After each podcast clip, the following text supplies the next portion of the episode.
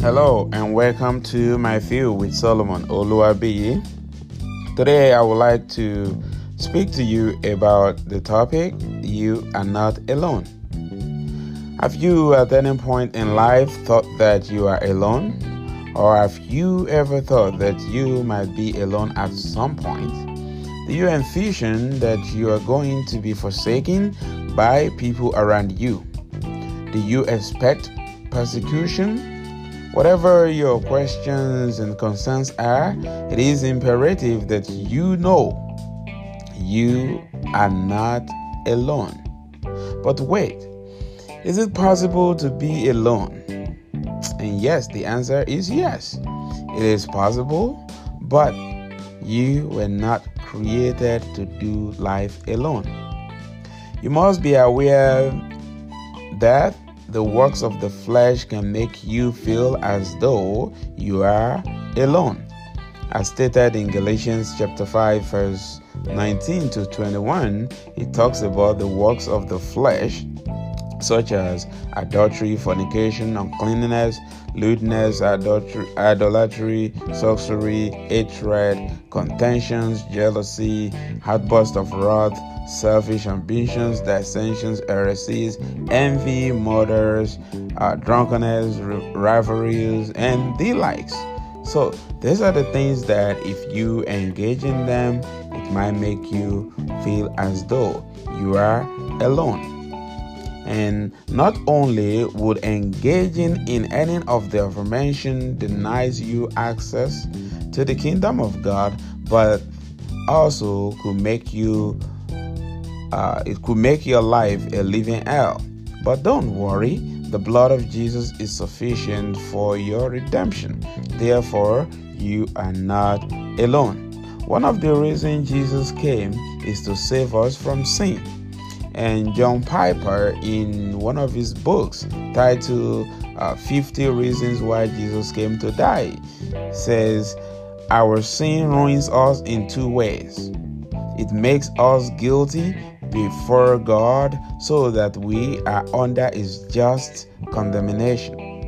And it makes us ugly in our behavior so that we disfigure the image of God we were meant to display. It damns us with guilt and it enslaves us to lowliness, uh, to lovelessness. Uh, the blood of Jesus freed us from both misery. That's really a good book to read actually. Um, so the, the good news here is that the blood of jesus is enough for us.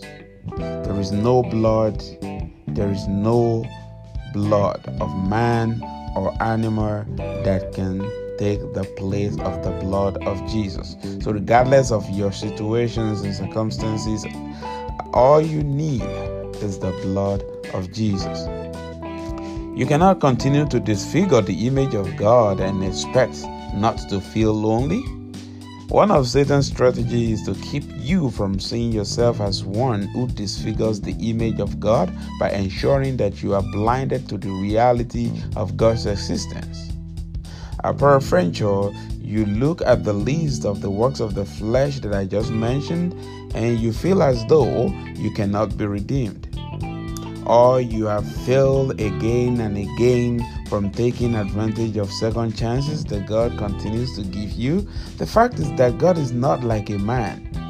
And if you call upon him, he will answer you. In Romans 10 13, the Bible says, Whoever call upon the name of the Lord shall be saved. So call on God with a contrite heart, and God will hear you. You are not alone.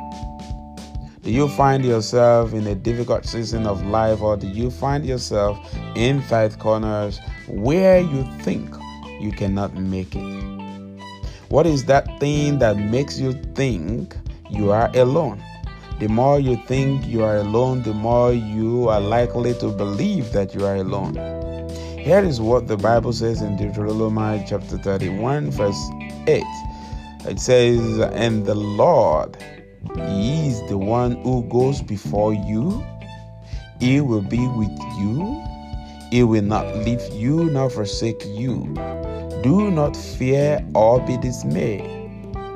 And so you can see from where I just read why I say you are not alone. Okay?